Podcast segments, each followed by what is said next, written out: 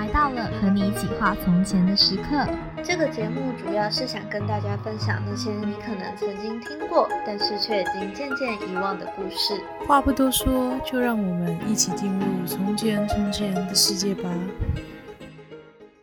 Hello，大家好，我是泡泡，我是毛毛，我是花花。哎，大家还记得我们上次讲到了有关于爱神丘比特跟赛基的故事吗？记得。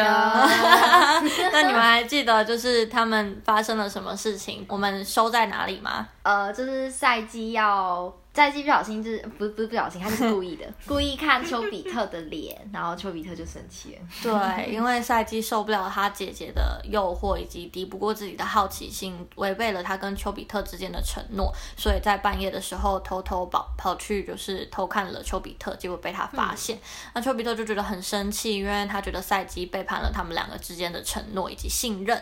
对，因此也就是直接愤而的就直接离开不理赛季了。对，那赛季非常的。后悔跟难过，所以他在寻遍各种方法之下，最后跑去找了丘比特的妈妈维纳斯，去问问看有没有什么方法可以重新挽回爱神丘比特的心。他也是找大 boss，欸，没错，这就是关键，就是赛姬。我们上上一集有讲过嘛，赛姬是象征就是人类心心灵上面的代表，维、嗯、纳斯象征的是人类的情欲的代表。嗯、对，这两个其实是代表着不同的女性的面相。那今天赛姬跑去找维纳斯，等于是两个不同面相的女性意识碰撞在一起了。哦，对，那大家就是接下来来可以来看看维纳斯到底是怎么样去回应赛姬的请求。嗯。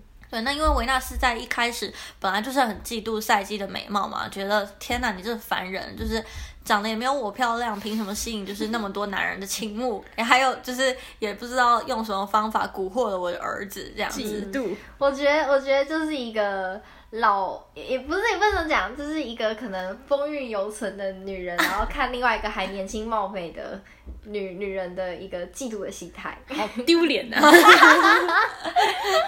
好，然后那所以就是赛季再去找了维纳斯之后啊，那维纳斯就想说啊，反正就是就是想尽办法的去想要刁难赛季，所以就给赛季出了一些不同的考验。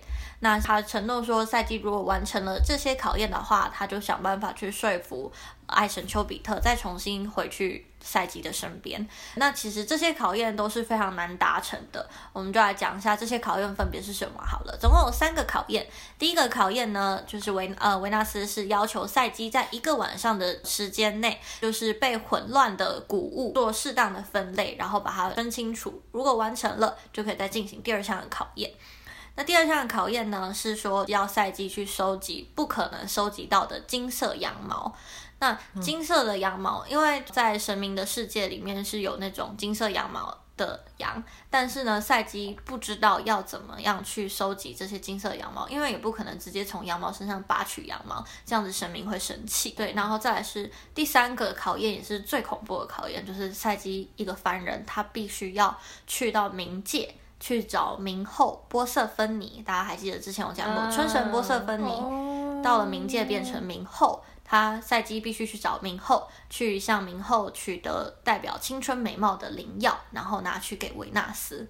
对，所以这三个考验其实分别就是有重重的关卡必须要跨过。对于一个凡人来说，其实也不是那么容容易去达成，几乎是不可能的任务。所以很明显就是维纳斯这个算是不正式的婆婆的角色，去刁难一个可怜的小媳妇的感觉。嗯嗯、然后恶婆婆，没错，嫉妒媳妇的婆婆。然后所以后来赛季在。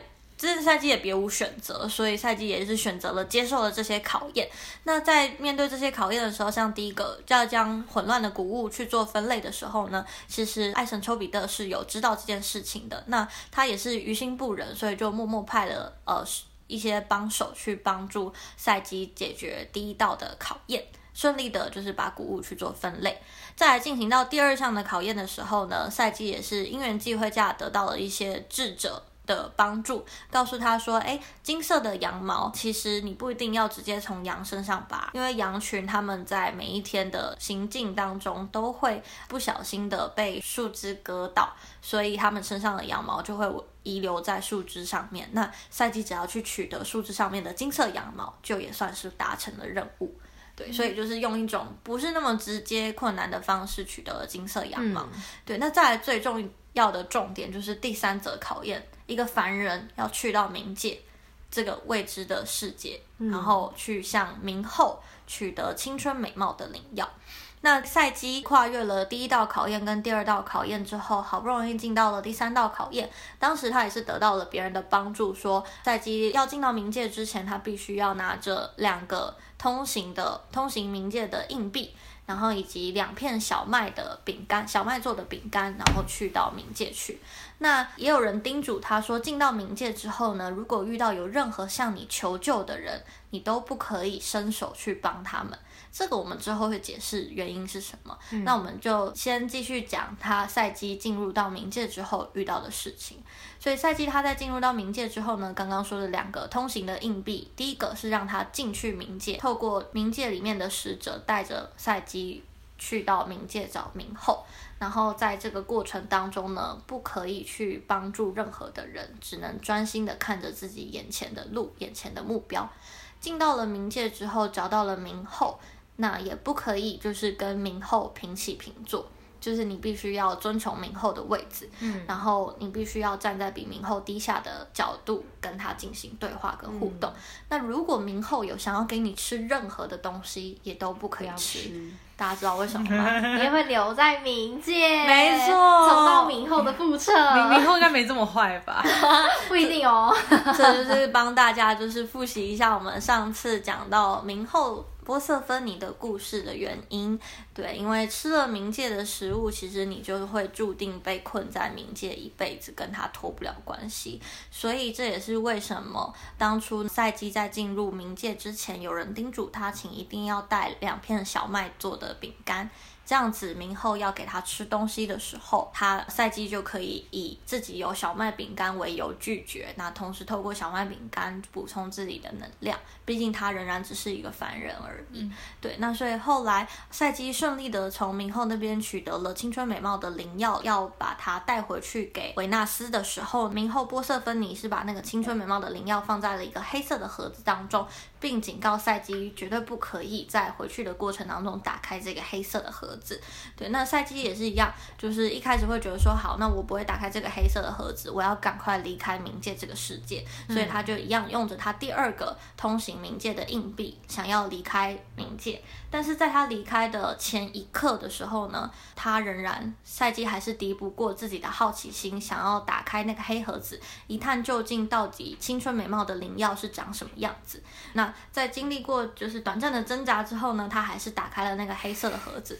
殊不知，等下大家都很喜欢打开盒子，没错，到 底都经不起诱惑。每个人都有每个人的好奇心。嗯，那后来就是殊不知打开盒子之后呢，里面的盒子放的并不是什么青春美貌的灵药，是一个就是睡魔，会让人想睡觉的魔鬼。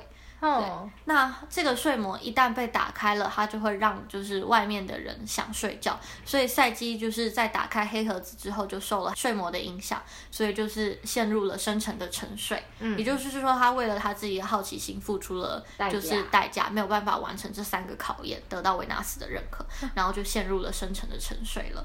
对，嗯，居然，那故事到这边怎么办？问问题，嗯，所以。所以盒子里面放的不是青春美貌的灵药，应该也可以说青春美貌的灵药其实可能就是睡魔。就是你睡觉了，你就会美容觉，什么都有。啊，我以为是美容觉，我自己的解释。你要多睡一点，你才会有美貌这样子。你从今天开始睡觉，会不会就是一睡不起啊？就是你一旦睡了，因为你就是会沉睡在那个睡梦中，所以你永远就会停滞在那边，你的美貌也永远都会停，对，停住在。让我们转换成睡美人的故事。对，我觉得可以，没错。好，那所以后来就是在赛季没有办法。完成这样子的考验之余，他陷入了深沉的沉睡。那其实爱神丘比特一直都在背地里默默的看着赛姬完成这些考验。那当他发现赛姬陷入深沉的沉睡之后，经历过自己的一番挣扎，也还是觉得他自己非常的深爱着赛姬，所以他还是跑到了冥界，然后去帮助了赛姬恢将睡魔关回那个黑盒子里面，并让赛基再次的苏醒。那也是因为这样子的过程当中呢，就是爱神丘比特跟赛基才更清楚自己对彼此的心意。那也在之后，爱神丘比特去向。天神宙斯请求让他们两个能够在一起，嗯、那天神宙斯也是愿很愿意成全这一对就是家人，情人。没错，所以他就是让赛姬吃下了长生不老的灵药，让赛姬从此从凡人的身身份变成了一个女神的身份。那这样子的过程变成女神之后，维纳斯也就再也没有理由能够反对爱神丘比特跟赛姬的在一起了。毕竟现在赛姬已经变成了长生不老的女神了。对，所以嗯，我们在一开始有提到嘛，因为爱神丘比特是代表了爱，那。赛季的部分是代表了心灵的部分，嗯、所以其实到最后，丘比特跟赛季在一起，可以象征是一个爱与心灵的契合。其实到最后，他们还有生下了一个女儿，那个女儿的名字就叫做快乐 （pleasure） 这样子。哦、对，因为爱与心灵的契合，在经过就是重重的考验之后，大家都有了不一样的转变，然后也更加就是认识。彼此认识自己，所以到最后他们是有一个完美的 happy ending，耶！好感动哦，终于，所以这边就帮有情人终成眷属，没错，前面都太惨了，总是要先经历过一些波折，然后最后在一起才值得珍贵吧，不然他们一开始就就在一起了，就会不珍，就会不。不珍惜，没错，一开始心灵的就是爱情，柏拉图式的交流好像还不够这样子。其实我讲的前面都太惨，是我觉得希腊神话大概嗯十个有八个惨，对，没错。我到目前只有听到这个，让人觉得终于是一个 happy ending，是好事了，是吧？其实明帝跟波瑟芬尼也算是另类的好吧，他们至少最后就是有在一起啊。有在一起，可是你不知道波瑟芬妮愿不愿意。对啊，只是过程就不怎么美好。波瑟芬妮应该是很很闷吧？我不知道哎、欸，搞到波瑟芬妮蛮开心的。得了斯德哥尔摩症候群。斯德哥尔摩症候群，没错。可是我在想说，也许就是明后波瑟芬妮其实是也是心里郁。很不满吧，所以他才会就是在那个黑盒子里面放了一个睡魔，想说如果真的被拿去给维纳斯的话，就可以整到维纳斯这样。哦，就是讲他不爱维纳斯，就是说不定，嗯，睡魔不代表。美貌的和，oh. 而是他这个波瑟芬妮真的想要拿这个去给维纳斯，嗯、没错，好困惑。对，就是我觉得都有不同的解释啦。嗯嗯，我觉得这也是希腊神话蛮特别的地方，就是每一个行为、每一个故事的内容设计背后都有不一样的解释。嗯、对，那我今天也还想要就是再跟大家分享一下，像刚刚我们提到的赛季遇到的那三个考验，在不同的解释当中也有不同的意义的代表。嗯、因为赛季本身是一个心灵的，就是像。象征，所以在赛基面对到爱神丘比特的愤怒而离开之后，赛基的心灵也受到了一些影响。那在遇到了冲突之后，心灵上面的改变的过程，我觉得希腊故事这一次是用那三个考验去解释赛季的成长。像刚刚讲到的第一个考验，第一关是指要将谷物去分类。那其实混乱的谷物去做分类的时候，在这个过程当中，也象征着赛季的心理一直在整理，就是不断的整理他混乱的意识。毕竟他是一个凡人，那他跟爱神丘比特这个神明有了心灵上面的婚姻吗？或是说结合？但是他仍然会受他自己的好奇心以及旁人的诱惑，去产生一些不一样的变化。所以这时候，我觉得他的心灵一开始遭遇到。爱神丘比特的离去之后，是一个混乱的情绪。那在谷物分类的过程当中，也可以象征的是他在整理他自己混乱的意识。嗯、究竟他是属于人类这个世界的人呢，还是他是属于神明的世界？究竟她的丈夫是一个怎么样子的人呢？好像跟她一开始认定的又不太一样，这样子。那考验第二关是指就是要收集金色的羊毛。收集金色的羊毛，在古希腊的时候，金色羊毛象征的其实是阴阳的阳性。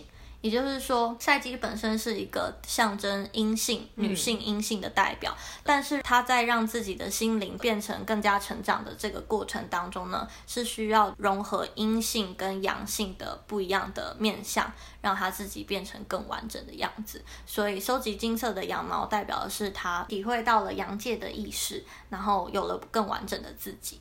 就是阴阳结合的一个概念，对阴阳的融合。嗯，然后再来第三个考验的话会，会第三个考验的主要是在说刚刚说的嘛，一个凡人要去到冥界，其实冥界对于一个没有死掉的凡人来讲，算是一个呃未知，然后更深层、更不一样的世界。嗯、那为什么有智者提醒他说，在去到冥界之后，不要去帮助任何人的原因，也是因为。在阳界的时候，我们会觉得我们好像应该要做到帮助别人，好像应该要符合道德意识。可是到了阴界之后呢，一切其实变得所谓的标准，并不是如阳界那样子。对，所以不要带着你阳界的道德意识进到冥界。到了冥界之后，你要探索的是更深层、更不一样。非绝对的二元意识的立场去生存下去，就是说不不要再是觉得说有人需要帮助你就应该要帮助，因为有时候我觉得应该是说人有时候也会有黑暗面，嗯，那有时候我们会觉得好像应该要帮助别人才符合道德，但是其实有时候我们又不是真的那么想要帮助别人，毕竟有时候我们可能自己也有自己嗯。无无能为力无奈的地方，对对对，不要就是太苛刻自己。我觉得说有点像是同情心跟同理心的差别。嗯哼哼，就是同理心的话，是你站在对方的角度，然后呢去做这件事情。但同情有点像是高低，我是高的，然后你是低的，然后我同情你，哦、然后所以我去做这件事。对，我施舍你这样子的感觉，嗯、就是你你不要再觉得说你帮助别人是我施舍你的角度。对，应该是说每个人都有每个人所谓的。道德的意识吧，那你不要再觉得说好像怎样就一定是对，怎样就一定是错，在冥界一切都是混沌的。对，你必须要就是放下你原本既定的成见。那忍不住打赛季忍不住打开波瑟芬尼给他的黑盒子，也是象征着赛季仍然是一个凡人，他仍然敌不过自己的好奇心。嗯、我们人对于未知还有对于不知道、不确定的东西，其实都有一种天性的好奇心，想要去知道到底会发生什么事情，到底长什么样子。我觉得赛季在一开始都一直是贯彻着人性的好奇心，就像他会偷偷去看爱神丘比特长什么样子，他会偷偷的还是打。开了黑色的盒子，这样子。那即便赛季在抵不过自己的好奇心之后，都承受了后果，就像是丘比特的愤怒的离去，嗯、然后还有黑盒子睡魔给他的诅咒，嗯，都是让赛季承受了他好奇心之后的后果。也就是我们虽然有好奇心，我们想要去一探究竟，但是在探探索的过程当中，也许有可能会失败。也许有可能会产生看起来好像不太好的结果，但是在这些过程，在这些不好的结果之后呢，我们的人的心灵是会在慢慢的改变，慢慢的成长。就像赛季后来也跟丘比特彼此更了解彼此对彼此的心意这样子，所以就是人性的可贵之处在这吧，因为你拥有好奇心，所以你会想要去尝试，你会想要去探索，即便跌倒了，即便失败了，可是你还是变成了更。不一样的自己了。嗯，那还有赛季在面对这三个考验，还是欣然的接受的同时，也是算是对于心灵为了爱情，为了爱，也是可以经得起锻炼跟经得起考验的。嗯，所以就是一个凡人，即便看起来好像什么都不如神，但是他还是能够有所成长，这就是人性更可贵的地方吧。嗯嗯，所以还是很开心，这个故事最后是 happy ending 啦。对，真的。而且没想到，就是这就是三个考验的背后，因为其实我也听过这个故事，但没有想说，就是他这考验的背后可能有这么深的一个意义在嘛。嗯嗯嗯，对，我觉得这三个考验的含义也是蛮酷的，因为我也是在查更深入之后，我才发现哦，原来还可以这样子来解释。嗯、因为本来一开始大家还记得吗？上一集我们会觉得说，就是赛季跟爱神丘比特是一个柏拉图式的恋爱。那针对柏拉图式的恋爱这个部分的话，我们会觉得这个故事最主要的角度，一开始我会觉得就只是在探讨柏拉图式的恋爱，敌不过就是人类的好奇心，敌不过算是。心心灵上面的感情交流可能还不足以完整这一段感情，是不是？其实还有肉体上面、视觉上面的交流才能够完整一段感情呢的方向去看这个故事。但是后来才发现，原来之后的考验也象征了不同的意义。嗯，毛毛又是若有所思，没有，毛毛一直都若有所思。哎呦，他已经若有所思了，呃，四五集。笨掉我的技术，对啊，那你觉得嘞？毛毛觉得如何？真好听。毛毛毛毛想说，毛毛不说。宝宝不熟。欸、没有，我本来想说什么宝宝难过，但宝宝不熟。猫猫、嗯，你不要，你停止哦，呃、请停止哦。你几岁了？我还是个宝宝啊。Oh my god！花花也真是让我不舒服。好了，这些宝宝你有什么想法吗？听完这个故事，我觉得很感动啊。很感动，超感动的啊。那你会想要，你你会想要，就是有这样子的爱情吗？就是很，我怎么讲，就是很波澜壮阔的爱情。我不要吧，不要啊。所以你想要平平淡淡的爱情，不然明明就没有轰轰烈烈过。其实我有想过想要有一个轰轰烈烈的，可是我觉得那样好累哦，这很累。但是想说人生没有这样尝试过，我觉得我这平平淡淡过好可惜哦。真的吗？可是我觉得就是应该是说回头来看，会觉得说就是那一段波澜壮阔，其实也是蛮。值得回忆，呃、就是说不会后悔发生那件事。嗯、可是我觉得在发生的当下，我会觉得好痛苦哦，嗯、可不可以不要这样？随时我都会想要抽离的感觉。嗯、我不，我的意思说不止就是感情这个部分，可能在人生上遇到的一些挫折，嗯、对，你最后回想起来，可能你觉得啊，还有经历过那些挫折，嗯、但是在经历的当下，我会觉得随时都想逃走。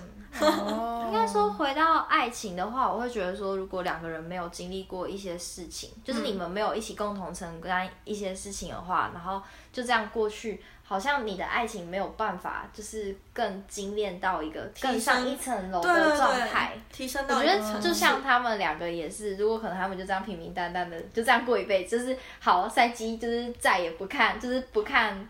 丘比特的长相，然后他就以为他是一个蛇，嗯、然后这样子过一辈子，我觉得就不会有这么让人觉得很感动的一个故事，嗯、因为他们就是这样子，而且他们就没有机会让那个赛季嗯变成女神，对对，对啊，我觉得他们在一开始第一段的感情当中，算是没有建立在互信。信任的基础之下，嗯嗯、可是也是因为经历过了这些事之后，他们也愿意再对彼此敞开更多的心胸，更坦诚。对，就像那个丘比特，他不会再以大蛇的模样去面对赛季，而是真正的模样了。嗯嗯嗯，好，开心。那今天就先这样吧。哦，希望你们喜欢我们的故事。没错，希望你们都能够对于这样子的爱情观有更多的认识。没错，周六加码。喜欢的话可以帮我们在 Apple Park。开始按五颗星，对，谢谢大家，分享给你喜欢的朋友，拜拜，拜拜。